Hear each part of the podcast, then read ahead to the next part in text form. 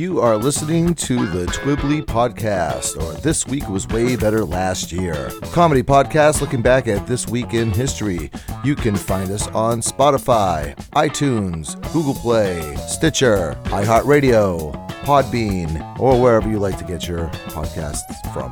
You can find us and or message us over on Facebook and Instagram using TWWWBLY.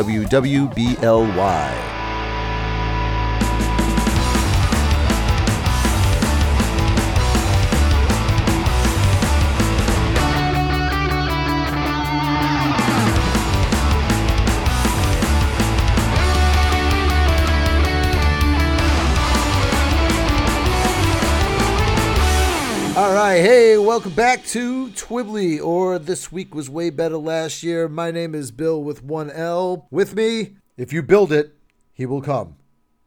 Insert joke here. It's Jeff McLajuge.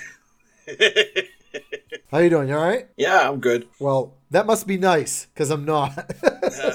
Why? What's going on? What- well, uh, uh, it's not that I'm in a bad mood, but like, have you ever done something so stupid that you like hate your own guts for like just hours or days or whatever? Does that include like getting into car accidents by being a dummy? Because that I've done. Maybe you, you. I'll let you be the judge of your own stupidity All right. All right. and uh, and self-loathing. But here's what I did. Um, now keep in mind, several years ago, I was burning some uh, like like brush in my backyard. Um, Yeah, I remember this story. Yeah, and I accidentally like burnt down my backyard, and then like it was like a comedy of errors. Like the, the the grass caught on fire, and I like poured my bucket of water all over it. It didn't do the job, and I went running over to the uh, the hose. And then the hose was it was wintertime, so the hose was just like a an old man with a prostate problem. So just- I was like, "Come on!" Right? So I ended up having to call the fire department, and I'm like on the phone with the fire department, like yelling at them because they're like, "Are there any structures on fire?" I'm like, no, um, it's just the grass. Can you send somebody down here, please? And they're like, well, are there any structures on fire? I'm like, listen, there's going to be plenty of structures on fire, namely my house. If you don't quit jerking me off on the phone, now get somebody down here. So this week I had, and you can see where this is going, right? I, can't. had It's three. It's probably a fire thing and a theme in Sure is. I had two or three like those jar candles of various sizes. Um, I had like two or three of those that were, you know, nearing the end. So my idea was I was going to melt them down and consolidate them into one larger candle. So I filled up a frying pan, like a deep frying pan with some water, and I put them in there to double boil it so you can uh, do the thing. Then the phone rang. And then I went downstairs and played video games for a couple of hours. And when And you came I- upstairs, your yard was on fire. And then when I came upstairs, I found out that my f- smoke detectors don't work and I got to go buy some new one because my house was just full of smoke. I was, and I instantly knew what I did. It wasn't like a panic, like, oh my God, my house is on fire. I was like, Right. oh no.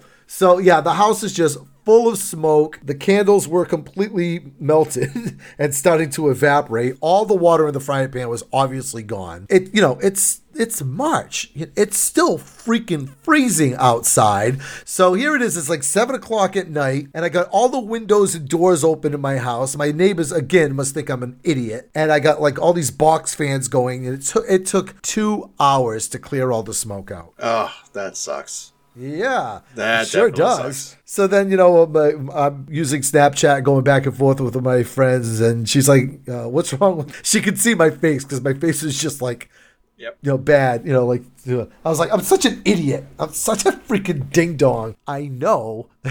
People will say, "Well, you know, it could have been a lot worse. You should be happy it wasn't worse." I'm like, Right. I, I, I don't get me wrong. I'm delighted that it wasn't worse, but I'm also so mad that I'm I like I just did it with the the incident with the backyard. That was like I don't know, like eight years ago, seven years ago. But it feels like I just did it. Like I'm just getting over how stupid I am for that one.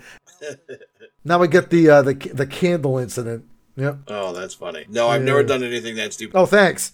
But I have done stuff like burn soup, you know, because I got distracted by s- something else while I was supposed to be standing in the kitchen and, and I cooked my soup down to charred remains of potato.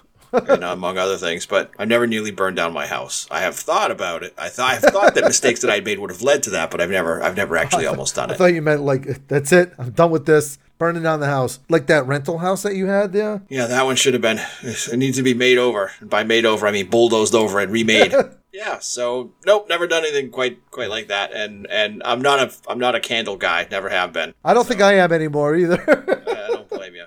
I, scented candles make me either sneeze like mad or they just g- generate a tremendous amount of rage in me. no, no. Now they're going to generate uh, panic attacks. Um, supposed to be relaxing. Uh, no. So uh, I I had a bit of a of a oops last week. Apparently, uh, somebody was nice enough to write in and let me know that a group of monkeys is not called a barrel. I was misinformed. Yep. Uh, it seems that a group of monkeys is called a troop. A troop. Yes. So it's not a barrel of monkeys, it's a troop of monkeys. Sorry for the misinformation and uh it's on me. Adds a whole new dimension to support the troops. Oh. I don't know. Twibbly I got does not endorse. let's uh let's get on with the show. Let's make a show here. I had earlier before the show, I had myself a Caesar salad. So here's my trivia question for you, young man.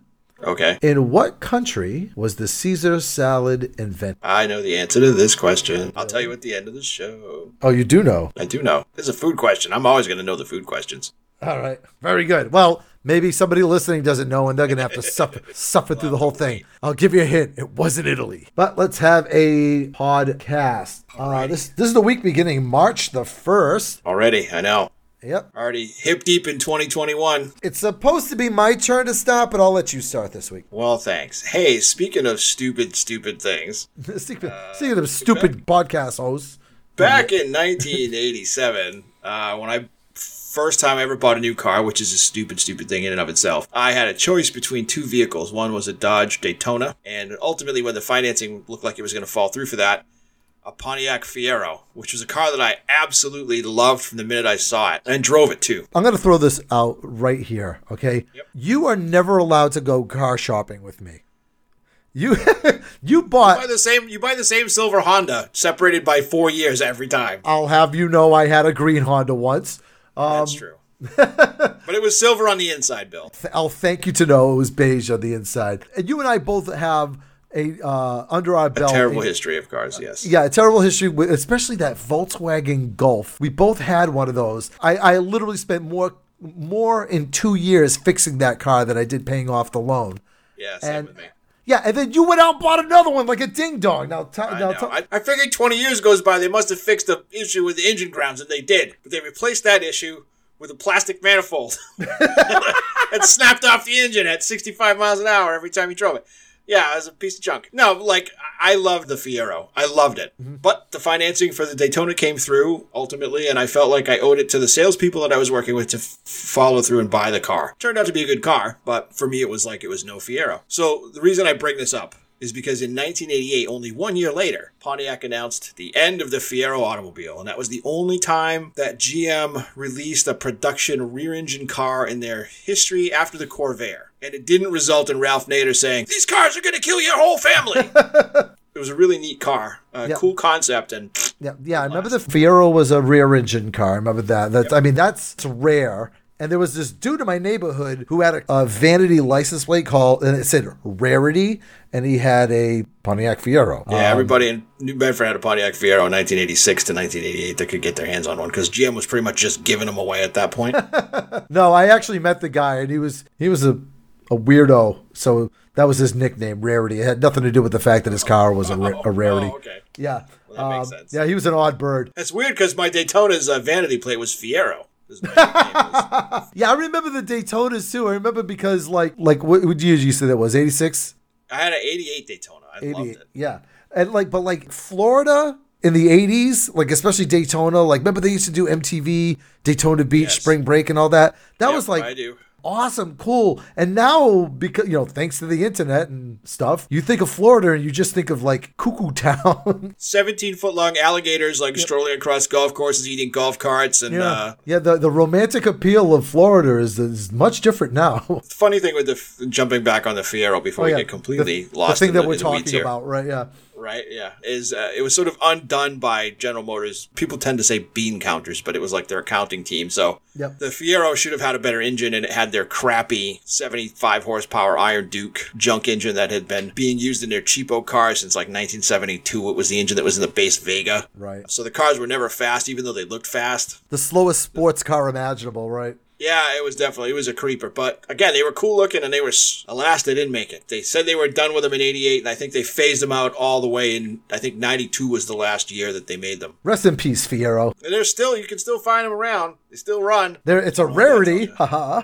All right, moving on to March the second, 1933. Uh, my favorite kaiju movie, King Kong, hits the theaters. Yeah, 1933, the first like real true uh, true full on superstar blockbuster film is what this was. Right. Yeah. People used to line up around the block to see King Kong, and it played for a million years in the in the cinema in 33. Yeah, I, I mean, we talked about this a couple of months ago, but it's it, it's worth talking about again because I went back and watched it. You know, we'll say a couple of months ago. That movie surprisingly holds up very very well. For a movie that's like 90 years old just about 90 years old that movie holds up surprisingly well. Well, it does a whole bunch of things for the first time really well that just get copied in because they're good. Yeah. They get used in other films. So the pacing is super, super fast and it builds from one action sequence to the next and it never lingers too long on that. Mm-hmm. And the dialogue doesn't drift around too much and the characters are all kind of believable even though they're in an unbelievable situation. So so there's a lot of it that's great. It's, it was my dad's favorite favorite movie and whenever it used to show up on TV, which I have a feeling we might talk about later. He used to let us stay up to watch it and be like, King Kong's on tonight. So that meant like grilled cheese sandwiches and popcorn and could stay up super late, even if it was on at 10 o'clock at night, so that we could watch it with him. The special effects in that movie are surprisingly great. We talked about uh, last week. Uh, we talked about Llamageddon. Um, now, the special effects in Llamageddon are not nearly as, as good as the ones in King Kong, and you would think in the 90 years of uh, evolution they would be, but no. King Kong special effects for their time. If you take the best special effects by today's standards. King Kong was that level by the by that standard in yeah, ni- yeah. 1933 and then some. You watch it now and you can see how they did and what they did and how they did it and all that, but it still looks great. you know? It does. And Willis, that's a testament to Willis O'Brien's skill as an animator. Mechanical parts of Kong, Yeah. the, the metal skeleton was 33 inches tall, so weirdly corresponding to the year that the film was released. Uh-huh. And it took him something like five hours to animate five seconds of film. And there's over 26 minutes of animation in King Kong itself. Right, yeah. So there's a tremendous amount of work, and it was he was a one man show. It wasn't Willis O'Brien didn't have like Willis O'Brien Incorporated where he had people that worked with him. It was just him, him and a monkey monster puppet. That was it. I remember seeing an interview with him, and he was talking about how everybody was complimenting him about how King Kong's fur kind of like blows in the wind. And he was like, Yeah, that was a complete accident. yes, I gotta keep touching the thing. I gotta I gotta move it. You know. yeah. For- every click. Yeah. Uh, but the stop motion in that looks fantastic. And King Kong is one of those few movies where the remakes, I like them quite a bit. Now, don't get me wrong, there's a few stinkers in there too. But the King Kong from 1970, was it 6 or 77? 70, 76. 76. King Kong from 76 is phenomenal. I love I love that version. The Carlo Rambaldi King Kong and Rick Baker's uh, Man of the Monkey Suit. Was it? Yeah, Rick Baker, the special effects artist? that's him. Oh, no kidding. I did not know that. Under under the direction of of special effects guy Carlo Rambaldi. Oh wow, wow! What a weird, fir- like kind of like first gig kind of thing. Yeah, it wasn't his first gig, but it was it was one that got him like Or- a lot of yeah, acclaim, yeah. and he was able to parlay that into a lot of work. The Peter Jackson one isn't great. It's way too long. It's about two hours too long. The sound in that movie is phenomenal. And did you see Skull Island? Yeah, I I Skull Island. loved Skull Island. I don't know what you thought, but I loved it. I saw Skull Island. But like I love the other goofy King Kong movies too. Like again, my my particular favorite is King Kong versus Godzilla from 1962, where King Kong looks like a guy literally wrapped in a rug with a gorilla mask on. Not the smartest of all the King Kong films. And I finally just got the opportunity to see it in original Japanese when it was released as part of a Criterion collection. Oh. And I also like this weird ass one called King Kong Escapes, which was produced by Toho and Rankin Bass because Toho and Rankin Bass still had the rights to King Kong. Wait, didn't Rankin Bass do all the Christmas specials? Yep. That's them. Yep. They used to do a cartoon called King Kong for Saturday morning. It was a King Kong. Yes, I remember that. Tall as ten men, King Kong. So this film dovetails in directly with that show, featuring the special effects that you would expect from a sort of middle tier Godzilla movie where King Kong fights a robot version of himself on Tokyo Tower. It's friggin' fun as all get out. There's that other one that came out in the 80s with Linda Hamilton, King Kong Lives. King, King Kong lives. we went to the mall and it was playing at the cinema. On the way home, we stopped off at the video rental place. And by the time we get to the video rental place, it was already It was available. yeah. yeah, yeah, yeah. That movie was terrible. All right, let's go on to the third. Mar- Mar- March 3rd. Uh, 1998, Bill Gates testifies at a Senate Judiciary Committee about Microsoft's dominant position in the software industry. I, I, I bring this one up for a couple of reasons. One is that, ironically, uh, 1998 was the most pointless update to Windows in the history of Windows updates, and there are tons of pointless updates. I beg to from- differ, Mr. McLaughlin. I'm going to say the difference between Windows 95 and Windows 98 is the difference between me today with a shirt on and me tomorrow with a different shirt on. I don't think it's any different other than it had another price point. was a minimalist update, yes, but it was not the worst Windows operating system. I didn't say it was the oh. worst one. I said it was the most pointless. Oh. That one goes to Windows ME, Moron Edition. Millennium Edition. More. yeah, where they tried to put in all like the it's it's the fetch the dog so you could go to the internet. It's like, what is this? This doesn't. I don't understand how any of these things work. Like, I never, I never got that one. I've had them all except for two. I never got Millennium Edition, and I never got Vista. I used to call those Windows for Dummies because, like, I come, we come from the generation of like only smart, nerdy people use computers. It got to a point. There was that tipping point right around millennial, you know, uh, uh, around 2000, where if you didn't own a computer. You're basically you're living on a de- deserted island. yeah, you're you're getting to the point where you're being cut off. Yeah. I understand that. I mean, there's very very few people that don't own. well, Not, I don't want to say they don't own a computer, but don't own a computer type. Like some people don't have actual computers; they might just use tablets. The other reason that I bring this up is because I generally don't have any sympathy for sort of the technological elite or the billionaire class of, of technology folks until they're sitting in front of this US Senate answering questions because they're typically answering questions from people who, no matter how much you talk to them, do not understand even the basics of what it is they do or how they work. So you'll see like a question from Bill Gates with how come you tie your your internet browser into your mail program. And for him to say like, well, there's a synergy between both of those programs that use the same underpinning, so they're sort of drawing from a common set of files and or commands that make them work. So it makes natural sense that you would want to use the Internet Explorer browser and Outlook at the same time and that they can communicate between the two easier than you could communicate with like a different browser like Firefox and, and Outlook. And at that point, the senator's eyes are glazed over and you might as well just write the answers on ping pong balls and go and just bounce them off the senators' heads because they don't know. They don't know what the hell you're talking about. and no matter who it is, whether it's Zuckerberg from Facebook or the, the guy that owns Google, answering questions about like how they prioritize search engines, and th- it's clear from the Senate that they think that there's somebody sitting there saying, "Oh my God, John Thune is asking about President Trump." Well, I'm going to give him this link and this link, and I'm going to give him that link and oh here's a link over here that i'm going to give them. What else can i get? Oh there's an ad that i should put in. And when it's all done by stuff but they don't understand that. They're like their mental model of how all these things work is like there's a person on the other side of the screen who's doing the work for them that they're asking for at the keyboard. So that's the beginning of, of high-tech's big uh, big trials and tribulations in front of the senate. Was 98 The only joke I could make here was something I don't remember what talk show it was. It was one of the late night talk shows. It might have been like I think you know what I think it was Saturday Night Live. Whenever Bill Gates, right around that time when Bill Gates was like one of the world's richest people, there was a, a woman who dated him in college, and she was like saying, "Yeah, I remember Bill Gates from college. We dated a couple of times. I remember him having bad breath." And then the joke was Bill Gates says, Oh, yeah, I remember her. I seem to remember her not having $4 billion. I remember very well about that time because, like, there were some people, know, some of my friends that were so anti Windows, or not so much anti Windows, anti Internet Explorer. Now, granted, everybody is anti Internet Explorer now, but at that time, you know, everyone uh, there was like some elitists that were like, oh no no, I I use Nutscrape or whatever it was called. what was kind of funny was Internet Explorer was a vast improvement over the browser that was in America Online, which was about the time that people were starting to drift out of the walled garden and out into the regular internet without needing those sort of guardrails to keep them in there. So being able to use Netscape or being able to use Internet Explorer was great because they were way faster. Yeah. And then it didn't take long for Net- Internet Explorer to become the browser that you use to download a better browser. Yes, exactly. Yeah. So, moving on to March the 4th, 1966. There was an incident with the Beatles where uh, where John Lennon had said the Beatles are more popular than God now, or maybe he said they're more popular than Jesus.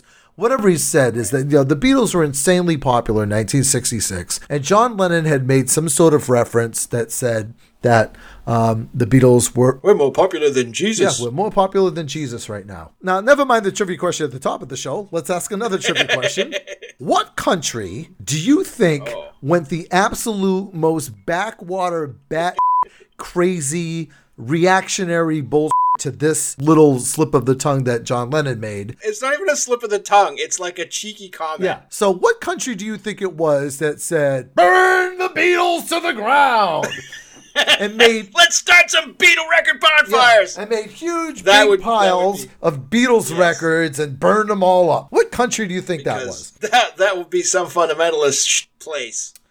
I'm sure, Yeah. with a population of people who are devout in their insanity. So, It was here. so yeah, the United States of America. Yeah, the United States of America. Yeah. Yeah, that was us. yeah. Collect. That was us, because if we didn't have anything better to do in 1966 than rip ourselves from the inside out over John Lennon saying, "We're more popular than Jesus." And, and then yeah, and then he like had to backtrack, and he was like, "Well, I didn't say that was a good thing. I was just saying it's a you know it's a fact that like we're more popular than Jesus, and maybe it shouldn't." Meanwhile, you know, John Lennon could give two shits about you know religion, uh, or especially America. Right? They must, they must have just been baffled, like sitting back in England, like, what the hell is Yeah. this?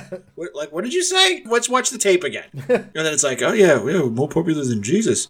You didn't say like I finger banged the Buddha. you didn't say like the Maharishi stole my children. No, nothing like Yeah, that. Yeah, they didn't have a You they didn't have a picture of Mohammed on their album cover or something, right? Yeah. Right, exactly. We're more popular than Jesus. Like that's that's it. That's it. It's spaz. It's go time. Start them fires. You know. Ah, I should expect that from a country that did the same thing with comic books because of one dude's book and and linking them to juvenile delinquency and and whatever. But yeah, it's, it's, to be perfectly fair, to be perfectly like like okay with this whole story, the Beatles albums didn't actually start getting really good until the next year anyway. so like I mean, all they were burning down at that point was like "Love Me Do," you know. yeah, it's yeah. You know what? That's true. Like it's Rubber Soul came out after that in '66. Yeah. Right. and Sgt. Pepper's was 1970, uh, 1967. So again, it's like that's like burning the Wiggles record because the the yellow Wiggle says, "I don't like kangaroos." you know, that's it. Burn them down. You know, like that's that's kind of the, the, the sophistication you're dealing with. I don't understand. Vegemite, I could don't I, could give it a take it. I don't really, yeah, yeah. Crazy time. Moving on to the fifth. March 5th, 1956, just a quick a quick note. King Kong, as we talked about earlier, uh, first is televised in the United States. so it's the first time it's ever televised. 1956. Is uh, 1956. Yeah, it took a long time for it to get to TV, but it, it finally Ten did. short years before the Beatles burned to the ground. The real fun fact for this day, March 5th, 1971, Stairway to Heaven is first played live by Led Zeppelin at the Ulster uh, Hall in Belfast. It turns out that that was the last song of the night at the Ulster Hall 8th grade dance because that was the only time I ever heard Stairway to Heaven as a kid was at the last song of the 8th grade dance or the some of the high school dances too, but definitely uh, 7th and 8th grade middle school dances. Yeah, see, I went to Catholic school right at the like seventh and eighth grade for me in Catholic schools, like right at the beginning of the Satanic Panic. Mm-hmm. Like I remember these like these dudes coming to like our classroom and doing like the the playing the records backwards and and Stairway to Heaven was definitely in there with the My Sweet Satan and all that. My Sweet Satan. Yeah. And the only reason they were there was that they were actually DJs and they only played Christian rock and they wanted us to hire them to be the DJs at our like eighth grade dance, right? Right, right, right. So we're we're over there, you know, at this eighth grade dance, like- and my class was hilarious. We had 30 kids, like nine of which were girls. The rest was it was a pickle party. It was all dudes, yeah, right? yeah, Um, yeah. We got this class of like, uh, you know, uh, it was like Alaska or a reverse Alaska population wise. and they're playing all these songs that we've never heard in our lives. Get a bunch of people that are not really about dancing in the first place, you know. Right, and- and, then play them the Cowsills. Like, what is this? was like what the hell is yeah. You might just want to play Stairway to Heaven. I know you're saying it's going to burn us in hell, but at this point, I'm going to risk it. Look, I'm just gonna say that th- there's a bustle in my hedgerow. it's a funny song, like because I again, I still, I, even when I hear it today, I still associate it with middle school, Mm-hmm. middle school dance, the end of the middle school dance. I know it's going to be leaving right after the song, and this song is long, Yes. and it's also impossible to dance to, Oh, right. and it's always a slow dance because it's not a slow song, but it starts as one, and then it sort of all of a sudden it's going fast. It's like the boiling a frog thing. Yeah, it, yeah. You throw the frog in the water and you start the fire, and slowly the water comes up to boil, and the frog is like, "Oh, it's comfy bath time. Hey, it's a little hot in here, dead." I never went to these dances, and like when I did, it was like, uh, you know, it was like going to church time. So I'm just trying to picture this, like people try to slow dance because that's like a common thing. It's not like Yep. just at your school. This was like everywhere. It was like No, the no, last dance. no. I think it was at everybody's. Everybody's. But like, how do you? How does that even happen? It's like you got your your, your arms around this girl's hips. She's got her, her arms around your your neck. There's you know plenty of room for Jesus in between the two of you, and you're over there doing the slow dance of the lady who knows, blah blah blah. And then yeah. what the hell happens when it gets to? And then we ride all down the road. Everybody just sort of just keeps going because they're like, look, we're on this train and we can't get off until the train stops. So we're just going to keep sitting here doing this, whatever we're doing, until this train is over. Even though we look like Romero zombies stumbling around the mall because we are off tune to the music. We got three more minutes of this, and then I'm not going to have my hands on a girl. Girl's not going to have her hands on me until the next dance. Or in my case, until I got married. One of the one of those time machine things, like wish you could go back and into, into your eighth grade body. What I would do if I could do that now is when it gets to that, and we that I would take my hands and I would cross them over each other. Picture this in your mind now. Cross them over each other so that my thumbs are facing out, and the girl would do the same thing. And then we would lock hands and wrists and then spin each other around like a freaking carnival ride or like two crazy motherfuckers in a mosh pit and just like spin around the dance floor, taking down everybody that gets in our way like some sort of juggernaut. That'd be the way to do it. I, yes, I can see how that would that would liven up the end of the eighth grade dance for sure. The song is still still too long and still goofy. It's still playing right now. and no matter what anybody says, Led, Led Zeppelin were more popular than Jesus in 1971. because it's my sweet saint. All right, moving on to March the 6th. March the 6th, 1950. Silly Putty becomes available on toy shelves everywhere. Silly Putty is a very interesting story. Do you know how this stuff came to be? I do not. All I know is that you can pull you can pull comic images out of the newspaper using Silly Putty, and if it gets ground into the carpet, Your mother will disown you. and threaten to kill you. Uh, yeah, Silly Putty lifting comic uh, strips. That's the original stealing memes, as I saw on a meme. Look, it's Popeye. Look, I made his head stretch. Brain. So, Silly Putty, during World War II, there was lots of things that were rationed. Everything was rationed. You could only get so much coffee. You could only buy so much groceries, and everything was rationed for the war. And one of the things that was seriously rationed was rubber. They needed rubber, you know, uh, for the war effort, for tires, for jeeps, and stuff like that. All these different scientists and whatever were fast tracked trying to come up with a rubber substitute so that we could have something to work with over here. One of the things that got invented was this silicon based stuff. Uh, this you know this fleshy colored silicon based stuff. Did it work a rubber substitute?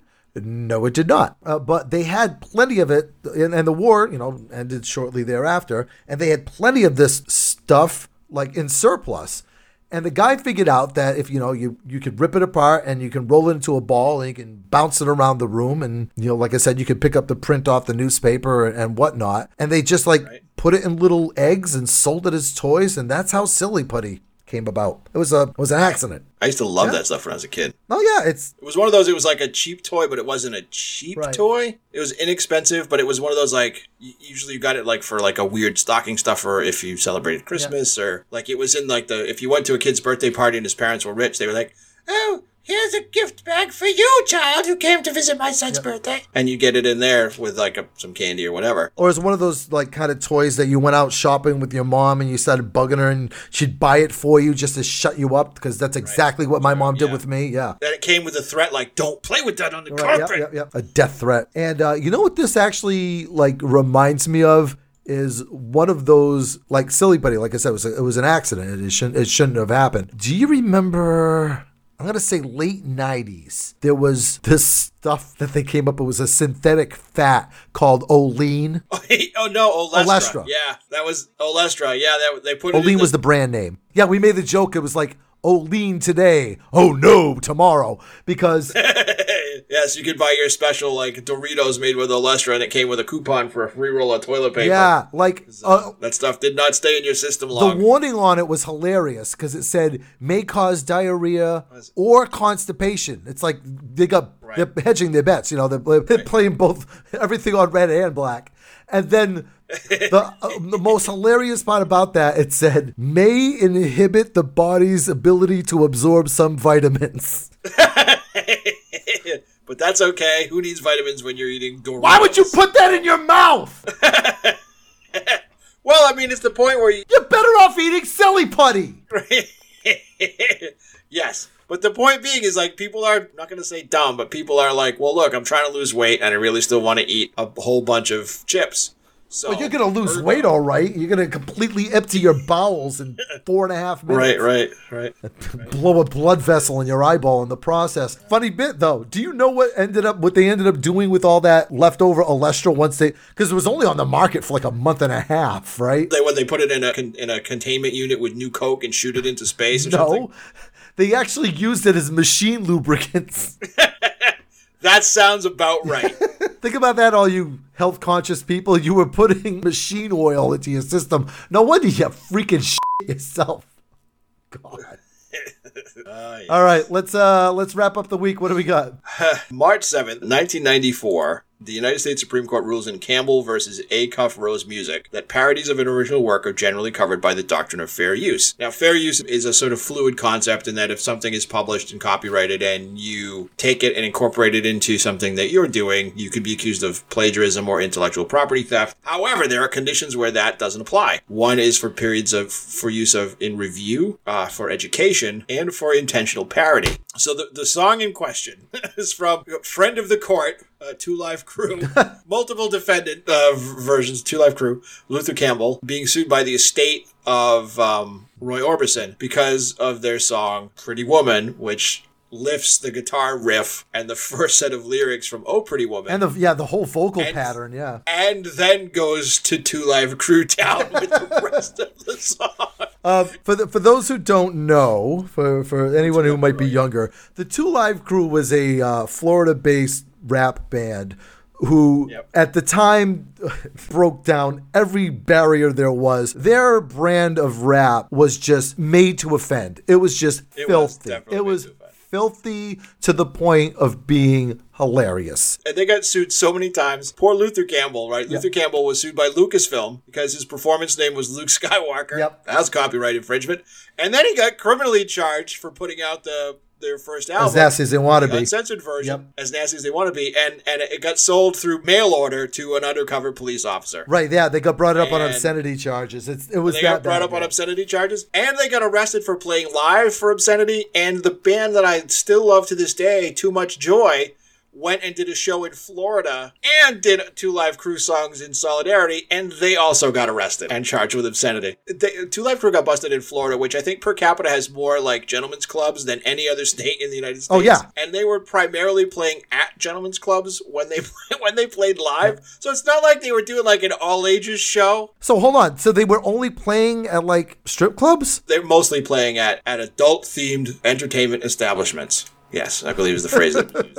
that was used. Let me tell you something. I've been to uh, adult themed entertainment establishments uh, in Florida. In fact, there's one road, I think it's called Cherry Blossom Road in Orlando, where it's like Boston and Dunkin' Donuts, where it was just like like gentlemen's club, gentlemen's club, gentlemen's club, like one right after the other, after the other, after the other. Yeah. yeah. You end up with that. It's competition, man. we were in there, right? And I had just turned 21. You know, the waitress comes over and she was like, something to drink? I was like, uh, yeah, can I get a vodka and tonic? And her face just like drops and gives me this like this death stare. She goes, beer or wine? I'm like, whoa, reel it in there, sweetheart. Yeah. Yeah. And apparently they don't sell alcohol at all at uh, gentlemen's clubs in Florida. Yeah, I'm sure that that prevents people from like getting grabby with the performers and being in an environment where there's so much testosterone. People sort of can't help but be incredibly stupid. So why would you want to add like spirits to that that environment? That's a Uh, yeah, it's thing. like giving a, a kid or me matches. Right. Uh, right. Yes. All right, uh, let's move on to the birthdays. March the 1st, 1944. Ooh, a youngin', but one of the most powerful voices in rock and roll in general, Roger Daltrey of The Who. Oh yeah, he can sing like mad. That guy. Like One of to this day, I went to see The Who, uh, it was probably about five years ago, six years ago now, and Roger Daltrey is just still like belting it out. Pete Townshend, not as much, but Roger Daltrey, still awesome. Yeah, he's got an amazing voice. That guy's supremely talented. Always been one of my favorites since the first time I heard the Who. So Happy birthday, Roger Daltrey. Um, I remember one time uh, Roger Waters from Pink Floyd was on uh, Conan O'Brien's show, and Conan O'Brien made mention that you know Roger Waters was very tall for a rock star, and he goes, "Well, you're very tall for a talk show host." He goes, "No, you don't understand." He goes, "I just had Roger Daltrey on." Like two weeks ago, and he's this big. You can put him right in your pocket. Yeah, Roger Daltrey's he's he's tiny. He's like five four, I think. He's really short. yeah, he makes up for it with giant hair and lots of uh, tassels in the seventies. And I I read uh, Pete Townshend's autobiography. Here's a fun thing that you might not know about Roger Daltrey. He will kill you. Yeah, he was tough. He's yeah, he's what I've heard is like he was he has no nonsense, no no nonsense at all. Like the one guy in the Who that never had drug problems, that's Roger Daltrey, and was able to hold the band together by in in some cases like I think it was Keith Moon who said, "Yeah, I flushed all my stuff down the toilet," and then when I called him on it, he knocked me out cold. All right, moving on. On March 2nd, 1886, uh, Willis O'Brien, the, the man who animated King Kong in 1933. So, the, the man who brought stop motion animation, uh, not just in King Kong, but also in uh, 1925 in a film called The Lost World. Oh yeah. And then later, a little bit on Mighty Joe Young, and, and before that on Son of Kong. So, he, he had a pretty good career for that stuff. Yeah. And stop motion. I mean, obviously, it's kind of a lost art form with CGI and stuff like that, but you'll still catch it here and there. All right, moving on to March the 3rd. Here's something that you definitely don't see anymore. March the 3rd, 1974, David Faustino. And who the hell is that, you're oh, saying? That is the young man who played Bud Bundy on Married with Children. Uh, most recently appeared in a Whatever Happened to the People of Married with Children internet special. Yeah, he hasn't been in much since Married with Children on off the air, and I don't I don't know why. I always thought he was talented. Yeah. But I guess he, he was never able to shake the Bud Bundy role and that was the end of that for him. But he was in a movie or two, but they were always like super low budget and he was never the star, and then he just sort of vanished. Married with Children had a very long run. I'm, I'm sure he's still making money from it. So, and and maybe that's what he wants to do. Some people they're like, hell, oh, I don't have to work anymore. Well, he's, he was pretty short. Maybe he was waiting for a Roger Daltrey biopic. All right, next up. March 4th, 1954, someone who doesn't have to wait for a Roger Daltrey biopic. Uh, Catherine O'Hara, Canadian actress and very, very funny member of SCTV in the early 80s and made the transition over the transom into uh, very, very popular films. Still acting today and still funny as all get out. Yeah, I know her best from Beetlejuice. Yeah, and she was the she was Kevin's mother in Home Alone. Oh yeah, that's right. That's right. That's her. She's like one of my favorite style of comedians with the the straight person where you don't really understand how funny that person actually is, but they are they just play the straight person so well. And like her being the straight, and then in Beetlejuice during the the banana boat sequence, you'd believe that she's actually possessed. You know, Right. do saying like that because you're so used to see her being straight that when she starts like going off like that and really showing off her comedic chops, you actually think she's possessed because you really buy into that straightness of her character. Yep, she's also super good at like weird impro- improvisational stuff too. Mm-hmm. So she gets into a lot of the Christopher Guest movies. She was like really funny in Waiting for Guffman, and she was really, really, really funny in Best in Show. All right, moving on to March the 5th, 1955. One of my heroes, Mr. Penn Jillette of Penn and Teller, the tall one. The one that talks. The one that talks, yeah. I like him a lot. Yep, he's got, he's got a great podcast called Penn Sunday School, and uh, we brought up Gilbert Gottfried last week because it was his birthday. There is several episodes of Penn Jillette Sunday School where Gilbert Gottfried is a guest because they're really good. They're really good friends. If you Yeah. can like do some sort of a search and find those episodes, oh my god, they are the funniest thing because those two just go back and forth riffing, making each other laugh. Gilbert Gottfried has a very infectious laugh. Penn Jillette has a very funny laugh as well. It's very high pitched. Yep. Penn Jillette is actually from Massachusetts. He's from uh, he's from Western Mass. Yep. Was, yeah, Greenfield. Yeah, Greenfield, way yeah, way out, like the part of Massachusetts that doesn't look like the part of Massachusetts that we're from, right? Right. Yep. Started out as a juggler at Renaissance fairs. Met up with Rudy, uh, Rudy Teller, Teller, better known as. Started a magic career together, and they, they've. I've been a fan of Penn and Teller since. Uh, oh, geez, in the '80s. Like I remember when they Yeah. they used to show up on David Letterman all the time. They did the Run DMC video for "It's Tricky." Remember that? Yep. I remember them when they did this. They did the show where they sort of broke down magic.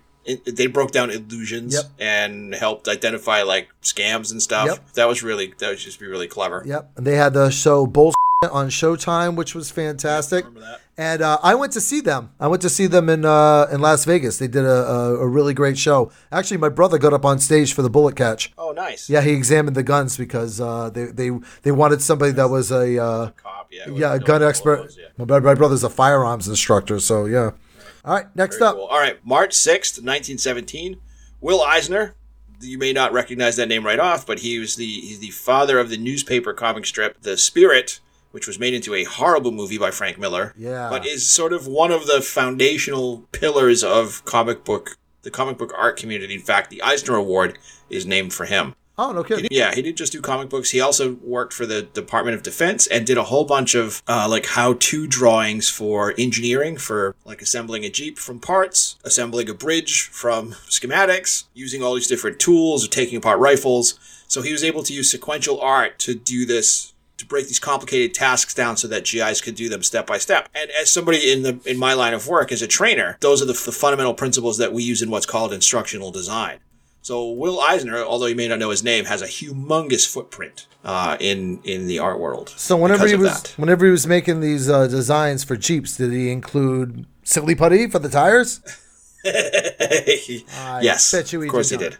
All right, and Well, ra- ironically, you could use Silly Putty to take Will Eisner strips out of the paper that you could take, you could pick up for the, the spirit. And wrapping up the celebrity birthdays, March the 7th, 1964, American author and American psycho, Bret Easton Ellis, the author of American Psycho.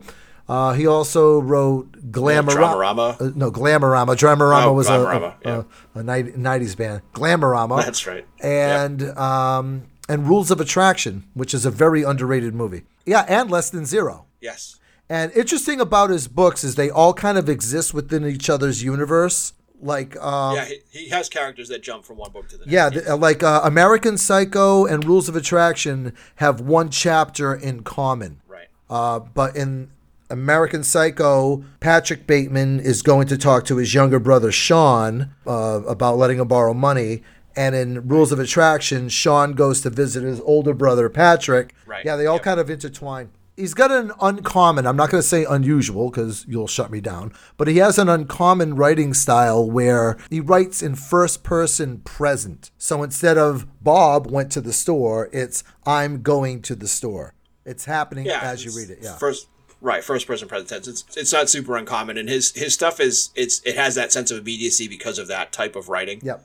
Where it's not like he's telling you the story, but you're existing at the same time the story is, and you're pulled into the main character, which is how I was able to work my way through American American Psycho. American Psycho is kind of a tough book to get through because the first two thirds of it are all character development and like just to show off how obsessive he is about everything. And then the last thirds of it, it's like a roller coaster with like no tracks. It's just ah!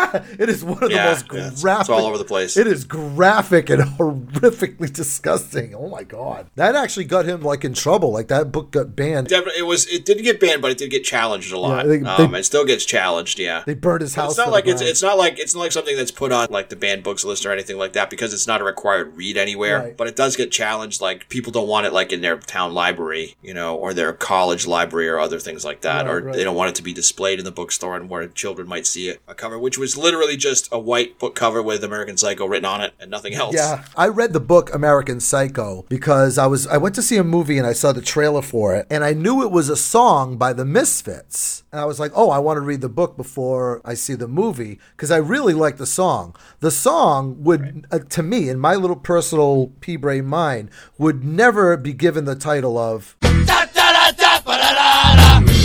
The worst song ever. For you common folk, for you people out there listening, when we started putting Twibbly together over the summer, talking about like what the what the segments were going to be and stuff like that, I was like, oh, I used to do this thing on my Facebook page called The Worst Song Ever. We should do that as a segment. You know, we've kind of been sitting around, we've kind of been sticking with the, the theme where the worst song ever would be the number one song that particular week in history. But since we started doing this podcast together, so however many episodes it is. Anyway, however, we have been saying we have to talk about this album. This, so this is not even worst song ever. This is the worst album ever. The album is called Standing in the Spotlight. It's by Dee Dee King. Now, who the hell is Dee Dee That's King? right. Dee Dee King is is is uh is Dee Dee Ramone, and his record is in fact yes, standing in the spotlight. And this is this is Dee Dee King doing. It's not even. I, I want to say it's a rap record, but it's not because it only has a couple of songs in it that fall into that rap sort of the rap circle in the Venn diagram. Right. But they're terrible, and everything else on it is also terrible. But runs the span of things that sound kind of like the Ramones to things that are covers of stuff that's clearly old and weird, like Mashed Potato Time. um, and it's just, it's not a good record. This is the kind of record that you listen to when you want someone else, you want to watch someone else's face, and when you put it on with a straight face, oh, I got something for you. I remember watching the the documentary. If you haven't seen it, it's it's a worth for music history. It's worth watching. The documentary called "The End of the Century," and it's a you know documentary about the Ramones. You know, when we were growing up, and I think I said this about Kiss a couple of weeks ago. You know, we idolized our rock heroes and all that, and then you get older and you become an adult, and you become an older adult. You look back at you know the the people that were rock stars when they're younger than what you are now. You know and you're like, wow, they were idiots, you know. and Dee Dee King or Dee Dee Ramone, you know, he was a principal songwriter for the Ramones, and he wrote great songs. Not a brilliant man, though. You know what I mean? Right. And you see him in interviews, and he's talking about why he did the Dee Dee King thing, and he didn't just do it; he quit the Ramones to do it. to make his to make his way as a rap act. Yeah. Because I think the album came out in the March of 1989, I believe, and he was like, you know, we were doing the Ramones and we were touring and we'd always have like packed shows with the Ramones, but we never, you know, sold more than you know 500,000 copies of any one of our albums. He goes, and then I see all these guys and they just they got this backbeat and they're doing these rhymes, multi platinum albums, and I'm like. Oh, I can do that, and it turns out he can't. All right, let's uh, let's let's show our uh, our friends here what we're actually dealing with here. Uh, I'm gonna play a clip from a song called "German Kid." You wouldn't believe the places I've been. It's pretty cool to be half German. Slap me fat, give me some skin. I used to live in Berlin. Ich lese den Zeitung jeden Tag. Was ist das für Musik, die Eltern fragt? Jetzt hab ich genug gesagt. Auf Wiedersehen, gute Nacht. Ich finde es gut, wenn Leute lacht, lacht.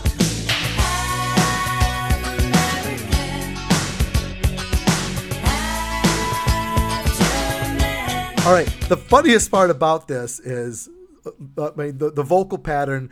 All of all of his raps have that same kind of vocal. That weird, Yeah, like- My name is Dee Dee, and I'm here to say I like fruity pebbles in a major way.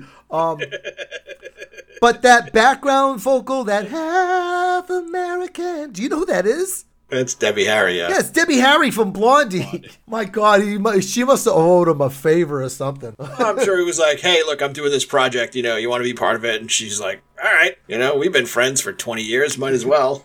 And she finds herself singing background vocals on Dee Dee King's record. You know why? Because the term enabler wasn't been invented yet. Yes. had hadn't been coined at that point. wasn't as popular as it is these days. Poor Dee Dee. Uh, he recorded, you know, he got replaced in the Ramones by CJ, and he continued to record Ramone style albums afterwards. As a matter of fact, he's got you know several Dee Ramone albums. Right. Thankfully, he didn't do any more Dee King stuff. Doesn't he have a couple of other songs like Funky Man, but that's not on this record, right? Um, I'm not sure if Funky Man's on it. I, I know it's not. It's, it's- not on it's- it. It's it was like a around, single or yeah. something. Yeah, it was. Yeah, it was a teaser, a teaser single.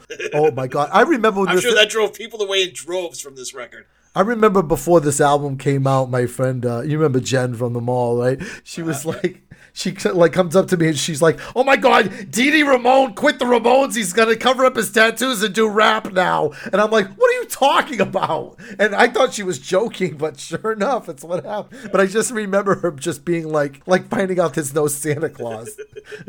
she was so shocked by it. I- that, that that that's my memory of this album. It, you know what though? I don't hate it. I don't hate it. I will listen to it. I have it, and I will listen to it. Yeah, I put it on every now and then, and then I'm good for one listen through, and I'm like, "Yep, this still sucks." And you know, there's other songs on there like uh, "The Crusher" that ended up being a Ramones song. Even though Dee Dee left the Ramones, he continued to write a lot of the music for him long after he had left the band. All right, poor Dee Dee. You know what though? You know what was great about Dee Dee? You know, he died you know way too early, but he got put into the Rock and Roll Hall of Fame a couple of months. I'm gonna say no more than three months before he passed away. So at the very least, he, he lived long enough to have, you know to get to the Rock and Roll Hall of Fame, and, and the Ramones definitely definitely deserve to be there. All right, and let's uh, wrap up the show. Let's wrap up the show with the answer to the trivia question. There, Mister Smarty Trousers, he knows the answer this week. Uh, in which country was Caesar salad invented, or where did it originate?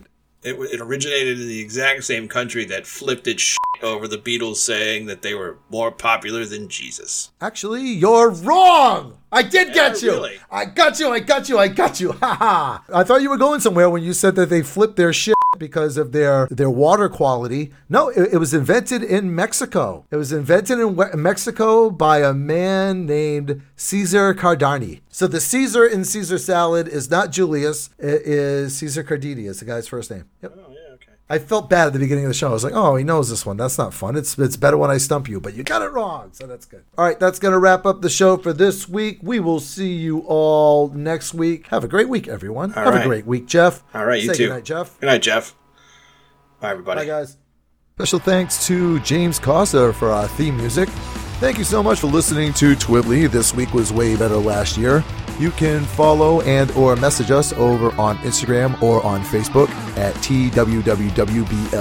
Please subscribe if you haven't already. Make sure you tell your friends if you like our show. And if you don't like our show, tell your friends you did like it. It'll be a great prank you can play on them. Have a good week, guys.